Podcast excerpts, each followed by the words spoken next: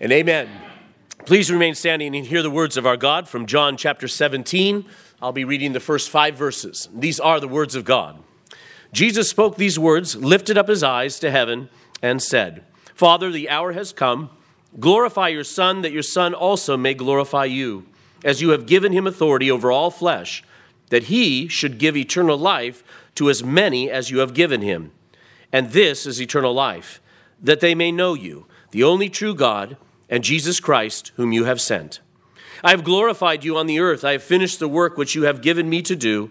And now, O Father, glorify me together with yourself with the glory which I had with you before the world was. Let us pray. Father, as we come to this chapter, we thank you for allowing John and then us to hear and know this prayer of Jesus.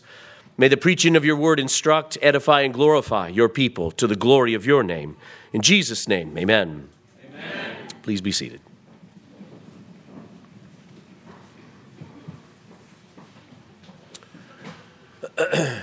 what are the verses of the prologue of the Gospel of John? How many times have I told you? John chapter 1, verses 1 through 18 is a prologue. it's kind of like a table of contents, a summary of everything that he's going to be then revealing through the rest of the gospel. Take time to go back and read that time uh, every, once in a while and read that, and you'll see the themes that go all through this Gospel of John that we're going through in those first 18 verses. In, um, in verse 14, very famous verse in that section, and the Word became flesh and dwelt among us we, we, we always hear that because we hear the, the, the beginning of, of, the, of the gospel where it says, um, in the beginning was the Word, and the Word was with God, the Word was God, and, and then everybody's talking about, well, then who is that Word? And then it's made very clear in verse 14. And this Word that I was talking about in verse 1, the Word became flesh. I'm talking about Jesus. This is the gospel of Jesus. And the Word became flesh and dwelt among us. And we oftentimes, do you know, if you didn't look in my outline, do you know the rest of that verse? Is it, does it also come to your mind? It says, And we beheld his glory, John writes. And we beheld his glory, the glory as of the only begotten of the Father, full of grace and truth. Glory is a theme that runs all through the Gospel of John. Glory to the Father, the glory of the Son, and the glorification of his people as well. Glory is, um, is, is just all through this gospel. And, and the word glory is kind of hard to get your hand around it, always in your head around it, and understand exactly what is glory. What is that Shekinah glory? Is it something more than light? The word glory can mean weight or heaviness, a sense of importance. It, it can mean something about radiance and, and going forth. Um, but, but, but understanding exactly what the glory of God is or the glory of, uh, of Jesus is, is, is sometimes difficult to, to, to grab and understand. Well, there were seven signs that were given in the first uh, 11 chapters, or chapters 2 through 11, you recall. We call those the book of signs. They were specific signs in the gospel that John particularly chose. Uh, most of them are not in any of the other gospels. There's a couple that are repeats, but most of them are not. And, and he didn't choose a lot of the other signs that the other apostles did. Well, we're told, John tells us, I chose these signs particularly at the end of this book, at the end of the gospel. He says, I, cho- I chose these signs at the very be- at, throughout to, to give you so that you would know that Jesus was the Christ, that he was the promised Messiah. These signs reveal that, and that he was the Son of God. And that through faith, one would receive life in him. That's chapter 20, verse 31. There's a bookends of the gospel you want to keep in your mind all the time as we're going through. And, and this is true for, uh, um, for that would bring the glory to the Son. It would reveal him as the Word made flesh. It would reveal him as the Son of God. It would reveal him as the one who brings glory to the Father. This glory um, that, that kind of radiates back and forth between the Father and the Son. Well, here's a thought as we, as we begin in this section as well. It, it, it's a good thing to pursue glory. Did you know that? Like, it's good. You were actually built to seek glory. You, you, were, you built to be glorified. That God made you, God made man, man to be the glory of God. He, he made man to, to, to seek after glory our problem is not that we seek after glory. The problem is that we seek in the wrong way or for the wrong glory. Our, our problem is that we have sinned and we've fallen short of the glory of God. Like we were supposed to reach it. We were supposed to get to the glory of God. We were supposed to have the glory of God. We were supposed to enjoy the glory of God. We fell short. Our sin, either our sin of seeking that glory wrongly or of seeking the wrong glory, caused us to fall short as a humanity, beginning with Adam, and then in all humanity, to fall short of that glory that God wants us to pursue. But the perfect man did. The perfect man did pursue and receive glory. So, um, Christ has made a way. He's made a way for us now to pursue glory rightly, a way that is glorious. And that glorious way of pursuing glor- glory is the cross is the cross. The cross is the glory of Christ. The cross is the glorious manifestation of the one that God has sent to be glorified. And, and by this way, we can pursue that which we were actually made for, and that is glory. It's glory, it's the glory of knowing God. And as Jesus now turns from his sermon to this prayer that somehow John has picked up on, we're not sure if he's now in the Garden of Gethsemane, um, but th- these words maybe have words that were also prayed in that garden at that time. It would be about the, that time that this would happen. John seems to know or has found out later that this prayer and has recorded it for us. Jesus is praying in these sections for his own glory. He'll pray in the next sections both for his people that are that, those that are around him now, and then in the end of this chapter, he'll actually pray for you. He'll pray for all those also who are going to come to join in with that glory. It's a, it's a, it is a glorious prayer. So, um, th- this is the glory, though, of knowing God. And, and knowledge is also. So, glory is hard to get your hands around, and knowledge you get your head around wrong. We are materialist, data driven, yeah, I've got a bunch of Microsoft people here and accountants and engineers, and you think knowledge is just about data. Okay? And, and what you're going to find is knowledge is about something far more than simply data, knowing about something. When God uses this word knowing throughout the Old and New Testament, he means something far deeper, actually, something far more glorious. Okay, so let's look at this prayer and, and see if we can catch uh, a better and a deeper understanding that that ministers to us, that draws us into a deeper understanding, a deeper knowledge of God through, through this prayer that Jesus is praying. So it says that Jesus spoke these words referring to the sermon that had gone on, 14, 15, and 16, and then he lifted his eyes to heaven, which, by the way, is, is, is nice to see that it's not required of you when you pray that you bow your head and, and fold your hands. It probably is important to always think that you don't just pray with your mind, but we pray with our bodies. We, we play, put our bodies in a place where we are acknowledging that we are speaking to someone, that we are, um, that we are speaking in honor and respect and reverence to someone. Uh, but nevertheless, Jesus lifts his eyes up to heaven and he says, Father, the hour has come. Glorify your Son, that your Son also may glorify you. So, several times in the gospel, Jesus told his listeners that his hour had not yet come, but now he says his hour has come. Uh, in chapter 2, during the wedding at Cana uh, in Galilee, Jesus uh, tells, his, uh, his, tells his mother when she says, You know, take care of this wine problem. Oh, I can't help it. I understand that we had a, uh, we had a little break in here next door um, overnight. Somebody broke into to Providence next door. Um, all, all I've heard is that the only thing that they stole was Emmanuel's wine. So that, now that, I don't, there may be more. There may be more. I don't see Ryan here, but, but maybe there's more that was taking place. But they stole the wine. Now I, now, I don't know about you, but I, you know, I, I've always wondered what does it mean to drink in an unworthy manner, and and then and then to be you know damned to to even death. But I would, I think we should warn those crooks that that would not be a good bottle of wine to drink.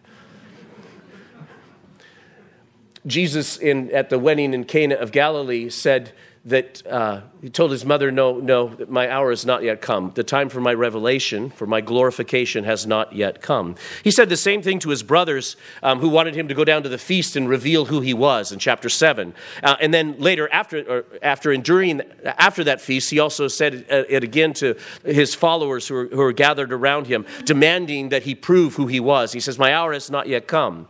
But from chapter 12, verse 20, when some Greeks tried to see him, Jesus now begins to say that his hour has come. And, and th- this happens uh, in chapter 12 and chapter 13 as well as he begins this, uh, this uh, the uh, Passover meal with his, with his uh, um, uh, disciples. We, we've seen before that the glory Jesus is referring to is his final ascension on, on the throne, but it is an ascension that is preceded by a glorious crucifixion.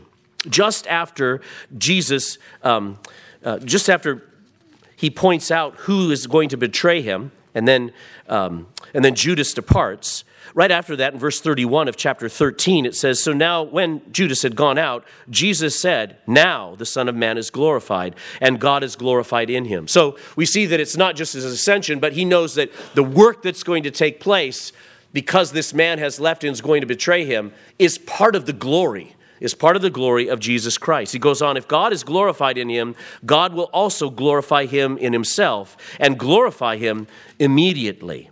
And so that evening is, of course, the evening of Christ's arrest. So Christ on the cross is glorious because there and only there, his atoning death paid for all the sins of his chosen ones. It is the central moment in all of history. So in verse 2, he says, As you have given him authority over all flesh, that he should give eternal life to as many as you, Father, have given him, the Son. There's a mutual glorification between the Father and the Son, and in this great act. It shines at the cross, and then it shines also through the resurrection. Romans 1 4, we, we, we are told that, that Jesus is declared to be the Son of God with power according to the Spirit of holiness by the resurrection from the dead. So the glory, sometimes we'll say, someone will say, well, is the glorification, is this glory the crucifixion, or is this glory the resurrection? And you could say, yes, and his ascension and his coronation and then his authoritative rule over all of the world. What does he say in Romans, uh, in Matthew chapter 28? He says, All authority has been given to me in heaven and in earth. He doesn't say, I'm, I'm out. Um, I'm, I'm out, I'm talking to the pollsters, and I'm out campaigning to get authority over all of heaven and earth. I hope that most will vote for me. No, he says, all authority has been given to me. It's been given to him by the Father in heaven and earth. And here he says in his prayer, as you have given him authority over all flesh, over all of creation, it's been given to him. And so we are to see that the cross is not just a path to glory, but also a path of glory. It is the path itself that is glorious. In addition, this path of glory was a good and proper pursuit because it glorified the Father. It was right for Jesus to pursue glory. So, so wonderful to consider and meditate on. And then he says there really there's three gifts from the Father that are given to the Son in this act of glory that shows up here in, in verse 2. First, as I mentioned, Christ is given authority over all flesh. Jesus came as the ruler of the destinies of every man and every woman. Jesus Christ came and, and sits on the throne of heaven, and he now rules over the destiny of everyone. It doesn't matter whether they acknowledge him or not. He is King of Kings and Lord of Lords. We don't make him King of Kings and Lord of Lords. We laud and honor him that he is King of Kings and Lord of Lords, and then we should act like it. Um, but we also understand that not only is the, he have this authority over all flesh, but that authority has granted him, through his Father and in his Father's election, a final sifting of all the wheat and tares, or the sheep and the goats. Matthew 25. 31 through 33. Listen to these words. When the Son of Man comes in his glory, and all the holy angels with him, then he will sit on the throne of his glory. All the nations will be gathered before him, and he will separate them one from another, as a shepherd divides his sheep from the goats. And he will set the sheep on his right hand, but the goats on the left. Pretty sure, isn't he? So that first gift is universal, and then this second gift is particular. Out of the great multitude of humanity, particular persons were given to Christ to receive salvation. He's given the gift of authority over all flesh, and then the Father has also particularly given those whom He predetermined, predestined before the foundation of the world, the elect, that the atoning work would be efficacious for. The atoning work would accomplish, would be definite. And so this is the doctrine right here in this prayer is the doctrine of election and definite atonement. Sometimes this is that, that is referred to as limited atonement, um, and, and it gives I think a bad definition of what of what the atonement is about. All, all all positions of the atonement are limited unless you're a universalist, unless you believe that everybody is going to be saved, which the, the scriptures like like in chapter 25 are, are clear that that's not the case. But either the atonement is limited in its efficacy, that it gave the potential for anyone to be saved, but, but nobody is saved unless something else happens, or the atonement was um, limited in its scope, but definite and efficacious in those that God chose. Now, which one is it? If you read chapter, verse 2 here, it's pretty clear. As you have given him authority over all flesh, that he should give eternal life to as many as you have given him. To, in, this came up in John 6 and John 10 as well. That all of those that God elected, those are the ones for whom Christ died. Those are the ones, and he doesn't lose any of them. So, um, out of this great multitude, this uh, humanity, particular persons were given to Christ to receive salvation. For these chosen ones, Christ would provide the atonement for their salvation, which would glorify Christ and in turn bring glory to the Father. So, all of this is for the glory of Christ and the glory of the Father. It's from our perspective, salvation is, it feels like salvation is all about you, right? And it, it is all about you. I mean, my, my goodness, there's nothing more important in your life than you be saved. There's nothing more important in your life than that, that, that atonement be applied to you, that the imputation of Christ's righteousness be given to you, or you're, you're dead meat, literally, right? And so it, it, it is central in your mind, but it's not central in God's. It's not central in God's. It's a means to a great, even greater end. Why were you saved? Why were you saved? Because God looked down from heaven and he saw this vast multitude of just really below average people. Then he noticed you. And he thought, you know, that's a pretty good one there. I think I'll choose that one. Sorry. Sorry. It, um, what happened was God had a, a plan, and his, the end of his plan was his glory that his son would be glorified and that he would be glorified in his son's glory. There's nothing more important in all existence, in all of time and eternity and space and everything infinite, everything, uh, everything visible and invisible, nothing more important than the glory of God. The reason you were saved was for the glory of God. The reason you were saved is for, for God's name to be lifted up and glorified that his mercy be um, exalted, noticed, boasted in. So, God would provide an atonement for their salvation and it would glorify Christ. Listen to Paul talk about this in Ephesians chapter 1. Verse 3 Blessed be the God and Father of our Lord Jesus Christ, who has blessed us with every spiritual blessing in the heavenly places in Christ. I mean, it's really been good for us, he says. Just as he chose us in him when, before the foundation of the world, that we should be holy and without blame before him in love, having predestined us to adoption as sons by Jesus Christ to himself, according to the good pleasure of his will, to the praise of the glory of his grace. There's the purpose. To the praise of his glorious grace, by which he made us accepted in the beloved. In him, that is, in the beloved, in Jesus, we have redemption through his blood, the forgiveness of sins, according to the riches of his grace which is being glorified, which is being revealed, which is, which is being radiated to all of the world. The glorious riches of the grace of God. And that is the third gift as well, um, and that is eternal life. This eternal life that is granted. Eternal life for Jesus to give to his own.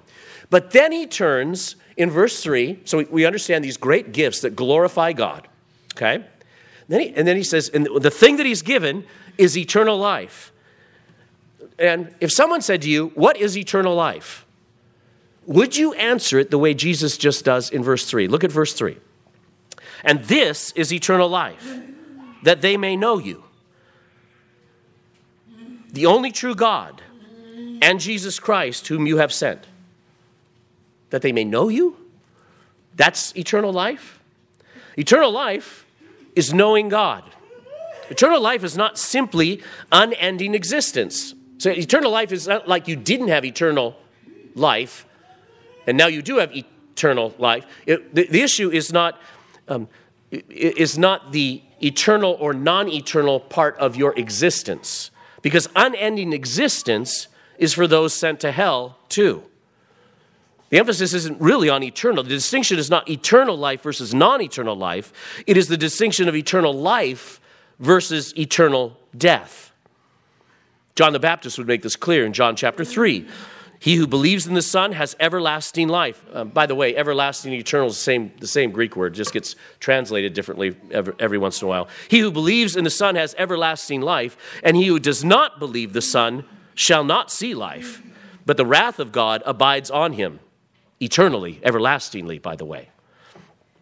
Jesus tells us this is eternal life in, in, verse 3. This is eternal life that they may know you, the only true God, and Jesus Christ, whom you have sent.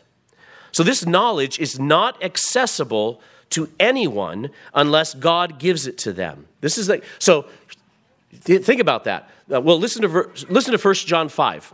And we know that the Son of God, we know, he writes to believers, and we know that the Son of God has come and has given us an understanding that we may know him who is true, and we are in him who is true, in his Son, Jesus Christ. This is the true God and eternal life. So, that he has given to us that we may know him. The, the, the, this knowledge of God, this knowing God, is a gift from God. It's not something that we can attain to, it's something that God has to give to us. This knowledge of God is tied to eternal life throughout the prophecies of the Old Testament. It's not a, it's not a newfangled idea. This knowledge is more important than human wisdom, riches, or strength. Listen to Jeremiah chapter 9. Thus says the Lord Let not the wise man glory or boast in his wisdom. Let not the mighty man glory in his might, nor let the rich man glory in his riches. But let him glory who glories in this, that he understands and knows me that I am the Lord, exercising loving kindness, judgment, and righteousness in the earth. For in these I delight, says the Lord. So the gift of God, the gift of God of eternal life, is that you would know Him, that you would know and understand Him, that you would know that He is the God who exercises loving kindness, judgment, and righteousness in the, in the earth, and that they are His delight. That they are His delight. Jeremiah promised that in the new covenant, all would know God personally without an intermediary. Je- Jeremiah 31 34. No more shall every man teach his neighbor and every man his brother, saying, Know the Lord, probably referring to kind of the priestly mediation. Uh, in, in order to be able to approach God, you would have to go through a priest. No more would there be a priestly mediation that takes place in order to know the Lord. For they shall, he says in this new covenant, for they shall all know me from the least of them to the greatest of them, says the Lord. For I will forgive their iniquity, and their sin I will remember no more. That iniquity and, and sin that had kept them from the glory of God is going to be taken care of, and they're going to enter into the glory of the Lord, and they will know Him in that kind of way. When, broad, when God brought His salvation, Isaiah promised that when it would come, he says, that the earth shall be full of the knowledge of the Lord as the waters cover the sea. And Habakkuk will echo that, but he'll add to it the knowledge of the glory of the Lord. The glory of knowing God will cover the earth as the waters cover the sea. Glorious, optimistic view of the work of salvation in time and history in the age that we now live. The knowledge of God, we are told in Hosea 6, is better than burnt offerings. Again, this, this distinction between the old covenant administration and the new covenant administration of knowing personally, being personally um, connected and with God. The knowledge of God is better than burnt offerings. And we are told in Proverbs 3 that, to, eh, that if we know Him, or that we are to uh, know Him, and in that He will direct our paths. Proverbs 3, 3 6, in all your ways acknowledge Him, literally, know Him. In all your ways, know Him and He will direct your paths. How do you know what to do? How do you know which way you should go?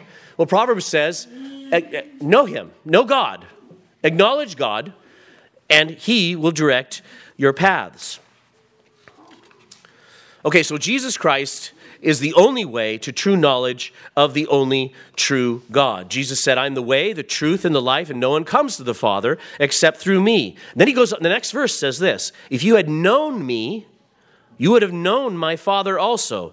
And from now on, you know him and have seen him. He wants to know that this knowledge, this knowing of Jesus, is always connected to knowing the Father. Why? Because Jesus is the way to the Father. He's the way to the Father. So, it, uh, I want knowing God to bubble in your minds. I want, I want, you to be thinking about that. All these, all these promises, all these descriptions of what knowing God means should change your view, or hopefully deepen your view. It's not about, it's not simply data. Of course, we're supposed to know about God. Uh, of, of course, we're supposed to know his characteristics and what he's done, the history of God's works, of course. But that's not getting to the, what, what Jesus is really referring to when it comes to knowing him. The elect are those who not only are not only those who know God, but maybe more importantly, are first known by God. Galatians 4, um, where Paul writes, But then indeed, when you did not know God, you served those who, which by nature are not God's. So, what do we Gentiles do? Um, and the unbelieving Jews. What we do is we don't know God, whatever that means, we don't know God, and because we don't know Him, we by nature we we serve other gods we pursue other gods we pursue other glory but then he goes on in galatians 4 and says but now after you have known god or rather are known by god. Wait a second. What do you mean known by god? You mean there's some people that god doesn't know? Right? See it's not about data or information is it? God knows everyone. God knows everything. But particularly to us, to his people, he, he, Paul wants to say, but now after you have known God, or rather are known by God, in 1 John 4 19, it says, We love him because he first loved us. And it could also be said that we know God because he first knew us. And this, this, all of this should help us peer into the idea of what this knowledge is. Eternal life is knowing God. Knowing God is eternal life. In, in uh, Amos chapter 3, verse 2, speaking of the election of Israel, God says, Of the nation of Israel, He says, You only have I known of all the families of the earth. There it is again. Well, He didn't know the other nations? I know He knew the other nations. He speaks about the other nations, right? He talks about the other nations. He established those other nations. What do you mean, God? Well, He's not talking about knowing like we're talking about it. Jesus says He knows His sheep and to those who are not his sheep, he says, knowing them full well, I never knew you. Right? Matthew 7 23. Depart from me, I never knew you. My sheep hear my voice, and I know my sheep. But to you, I never knew you. So, knowing God is not first or primarily intellectual understanding. Knowing God is not first and primarily intellectual understanding. Look, really, the very first time we, we see the word knowing used this way is about Adam and Eve. Adam knew Eve, and she conceived. Okay, so that, that's uh, Genesis 4. Adam knew Eve, and she conceived. So there we go. Knowing has something to do with intimacy, has something to do with um, a, within a covenant bond. Maybe knowing God, maybe being able to know God has more to do with these kinds of things. This knowledge refers to a covenantal union which bears forth fruit. And that's why it's so important that you come into a covenantal union with God, where you hear from God, I am your God, you are my people. The, the, the initiation of God, I am your God, and you are my people. And because of that, like the covenant established in the Mosaic, in the Mosaic law, when, when God says, um, out of the house of Egypt, out of the bondage of, of slavery, I've delivered you. I'm your God. I'm the Lord your God. I've delivered you. I've freed you. That's how my covenant with you starts. I've brought you to myself. Now, here's the way we're going to live together. He's like a husband who's gone and grabbed his bride and brought the bride to himself and said, I will cover you. I will cover you with my protecting, providing, secure love. And you will follow me. because I've chosen you. And you enter into that covenant bond. And when you enter into that covenant union, fruit bears forth. Something far more than just the two of you comes forth. And of course, as Adam knows Eve, she conceives. But knowing, God, knowing someone is not just about having babies, but it is about having babies. And it is about uh, it is about the union and the fruit of union that takes place in the bonds of covenant. A covenant a covenant is a, is a solemn bond sovereignly administered. And so, knowing God is being bound in a solemn bond, sovereignly administered, initiated by the Father, and based on the finished work of Jesus, and mediated to us by the Spirit. I want you to listen to that verse, uh, my, my sentence again, and I want you to picture a baptism. Okay? I want you to picture a baptism knowing God is being bound in a solemn bond, sovereignly administered, initiated by the Father, based on the finished work of Jesus, and mediated to us by the Spirit. This is the work of knowing God. This is the entrance into the knowledge of God. This is what it means to be His people. This is the knowledge that Paul prayed for, for his people to grow deeper and deeper and deeper into. In, in Ephesians 3:19, he prays that they would know the love of Christ. They, they would know they would know how deep and how wide, they would know how long and how high is the love of Christ, which he says passes knowledge. They, they would know that which passes knowledge. So he's playing with words here on purpose.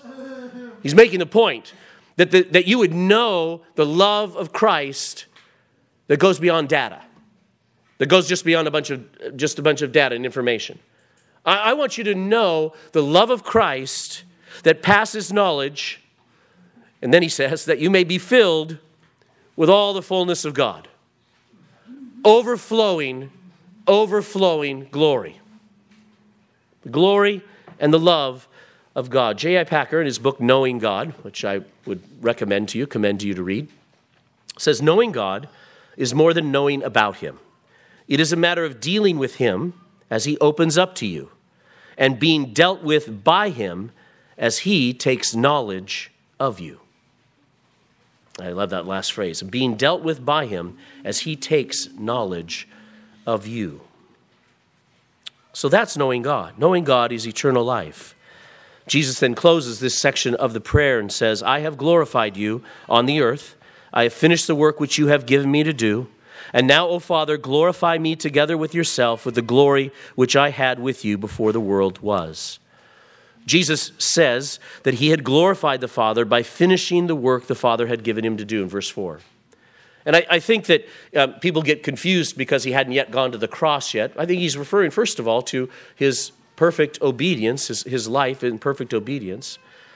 He knew his saving mission was he knew that he was sent. John 3:16. He knew that the Father had sent him. And he said that, and, and he said in, in uh, chapter 9 that he must work the works of him who sent me. He knew that the Father had a plan for him to follow. So this work had included his humble incarnation. It says in, uh, um, in Philippians 2 7 that he uh, humbled himself and became obedient to the Father, even to the point of death. And his perfect lifelong obedience and his faithful rebuff of Satan's attempt to dissuade him during his temptation in the wilderness. This would be Christ's active obedience in his life, to obey the Father perfectly.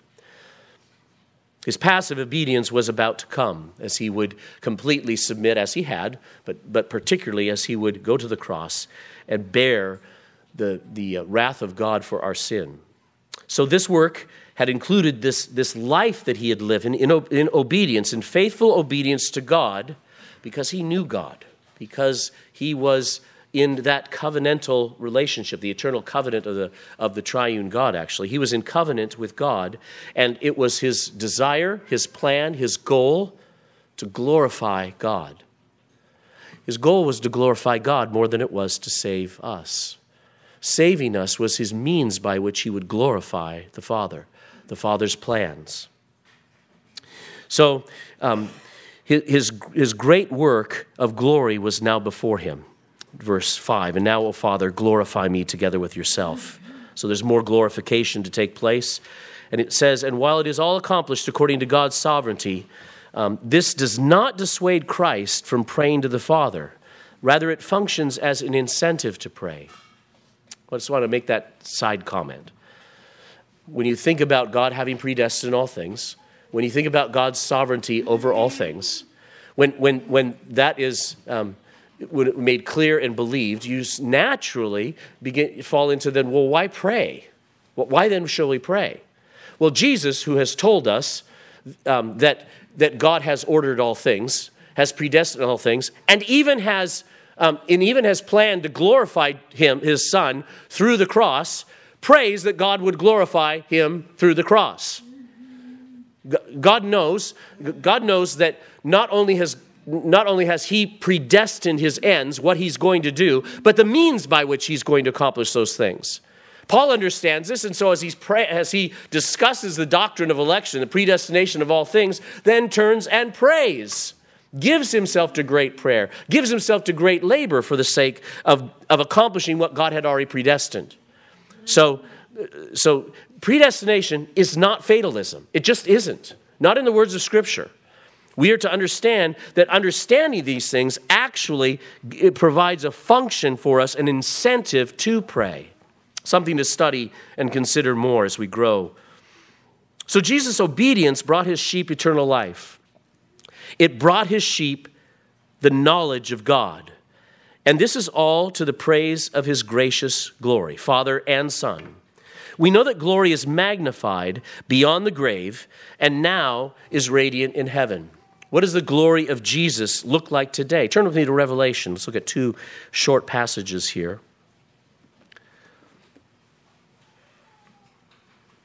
So, this Jesus, who is the Lamb of God, takes away the sins of the world, who was crucified, is now described by John in the book of Revelation in this way. Chapter 1, verse 13. I turned, verse 12, I turned to see the voice that spoke with me. And having turned, I saw seven golden lampstands, and in the midst of the seven lampstands, one like the Son of Man, clothed with a garment down to the feet and girded about the chest with a golden band. His head and hair were white like wool, as white as snow, and his eyes like a flame of fire. His feet were like fine brass, as if refined in a furnace, and his voice as the sound of many waters. He had in his right hand seven stars out of his mouth when a sharp two edged sword, and his countenance was like the sun shining in its strength. And I saw him, I fell at his feet as dead. But he laid his right hand on me, saying to me, Do not be afraid. I am the first and the last. I am he who lives and was dead, and behold, I am alive forevermore. Amen. And I have the keys of Hades and death. There's the revelation of the present glory of God. His glorious work is now sung over and over and over again in heaven. Chapter 5, verse 9. And they sang a new song. Let me back up to verse 8. Now, when he had taken the scroll, the four living creatures and the 24 elders fell down before the Lamb, each having a harp and golden bowls full of incense, which are the prayers of the saints. And they sang a new song, saying, You are worthy to take the scroll and to open its seals, for you were slain and have redeemed us to God by your blood out of every tribe and tongue and people and nation, and have made us kings and priests to our God, and we shall reign on the earth. Then I looked and I heard the voice of many angels around the throne, the living creatures and the elders, and the number of them was 10,000 times 10,000 and thousands of thousands, saying with a loud voice, Worthy is the Lamb who was slain to receive power and riches and wisdom and strength and honor and glory and blessing. Worthy is the Lamb who was slain. Do you wonder, do you wish sometimes that you were there? To see this glory, to participate in that glorious worship? Well, you are. Didn't you see it in the verse? Look again. Look again at verse 8. Now, when he had taken the scroll, the four living creatures and the 24 elders fell down before the Lamb, each having a harp and golden bowls full of incense, which are the prayers of the saints. Our prayers, our singing, the psalms that we are singing are heard in the, in, in the gates and the throne of heaven, and they are now and for all eternity. Hebrews chapter 12 tells us that we no longer go to a mountain that is on this earth. We go, when we, we are gathered together as his saints, we are lifted up into the heavens where Jesus himself sits at the throne, where he receives our prayers and our worship. These ones this morning. And as he receives these prayers and worship, it has to do with then with his judging the world, with his pouring out his judgment and wrath, with his exercising his dominion over all the earth. Which is why he tells you to pray, pray, thy kingdom come, thy will be done on earth as it is in heaven. And those prayers are lifted up to before him, and in the glory of this, with all of the angels and the saints that have already preceded us around his throne, he says, All of heaven and earth are shaken and the glory of God is revealed, and the world is saved. That's the plan. That's the plan, he says. That's what is happening in the gates of heaven, and is what is happening every Lord's Day as we gather before him at his throne. We come to know God, we come to see his glory. We come to be equipped by his knowledge and by his glory we are bound and renewed in a sovereignly administered covenant. You are to hear the voice of your Father in heaven. I'm your Father. I am your God. You're my people. And then you're to receive it, a sealing of that knowledge as you come to the table and fellowship with Him. And then to hear His commission as you are sent into the world as His thundering glory in your lives of obedience.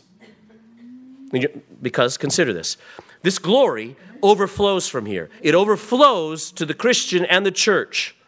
So we participate in bringing the knowledge of God to our children, to the next generation, because there are generations and generations to come. We participate in bringing forth the glory of God in bringing forth eternal life, in bringing forth the knowledge of Him as we go and raise our children, and as we go and participate in bringing the knowledge of God to the world all around us in innumerable ways, all kinds of different ways, which continues the work then of glorifying God. Jesus talks about this in Matthew chapter 5, where he says the church is the salt and the light of this world, in this world. And he says that our good works, that is our obedience, Jesus says, Your good works, your obedience will be seen by men that they may glorify your Father in heaven. They will not glorify your Father in heaven unless He grants them eternal life. But He says, Your good works, your obedience, your faithfulness before God is going to be used by God to bring eternal life to others. Which means your life is your life is a chosen work of God to be used by Him to, to radically and eternally change the lives of others around you. That's what he's called you to. This is what, and this is, this is what Jesus is, is beginning to pray in chapter 17 and continues. We were created for glory. We were created for glory. And you are going to hear an amazing, an amazing word on the day you come before the very face of, of Jesus Christ, where he says to you, Well done, good and faithful servant. Enter into the kingdom which is yours. You are created for that glory. And so it is right and proper to pursue it, to pursue it with all you have. The glory you are to pursue is the glory of eternal life, and eternal life is knowing God, beholding his glory, and reflecting that glory in glad obedience. None of us is Jesus, but in a cross bearing life as his disciples, we can pray this prayer as well Father, glorify me. See, if you understand that rightly, God would want you to pray that. Father, glorify me. Glorify me, your servant and child, so that I might glorify you. In fact, if he doesn't glorify you, you'll never be able to glorify him. If he doesn't use you, if he doesn't bestow upon you, if he doesn't give you his glory and the knowledge of his son, you won't be able to bring any glory to him. So pray, God, Father, in this way, in this way, glorify me, your servant, your child. The cross bearing life, glad obedience, that I might be salt and light and bring glory to your name. You're being transformed, each one of us being transformed, we are told, from one degree of glory to another in 2 Corinthians 3:18. And so this is an ongoing work of bestowing glory upon us. And Christian, you have the knowledge of the glory of God in the face of Jesus Christ. 2 Corinthians 4 6. For it is God, for it is the God who commanded light to shine out of darkness, who has shone in our hearts to give the light of the knowledge of the glory of God in the face of, the Jesus, of Jesus Christ. The knowledge of the glory of God, or the glory of knowing God. Father, thank you for your word. That you, for your Son, we thank you for your Son. We thank you for your sovereign pur- purposes in our life. Glorify us as your children in this life, that we might know you and the glory of your salvation and bring glory to you as we shine like lights before men. In Jesus' name, amen. Let's stand and respond. We'll turn to number 475.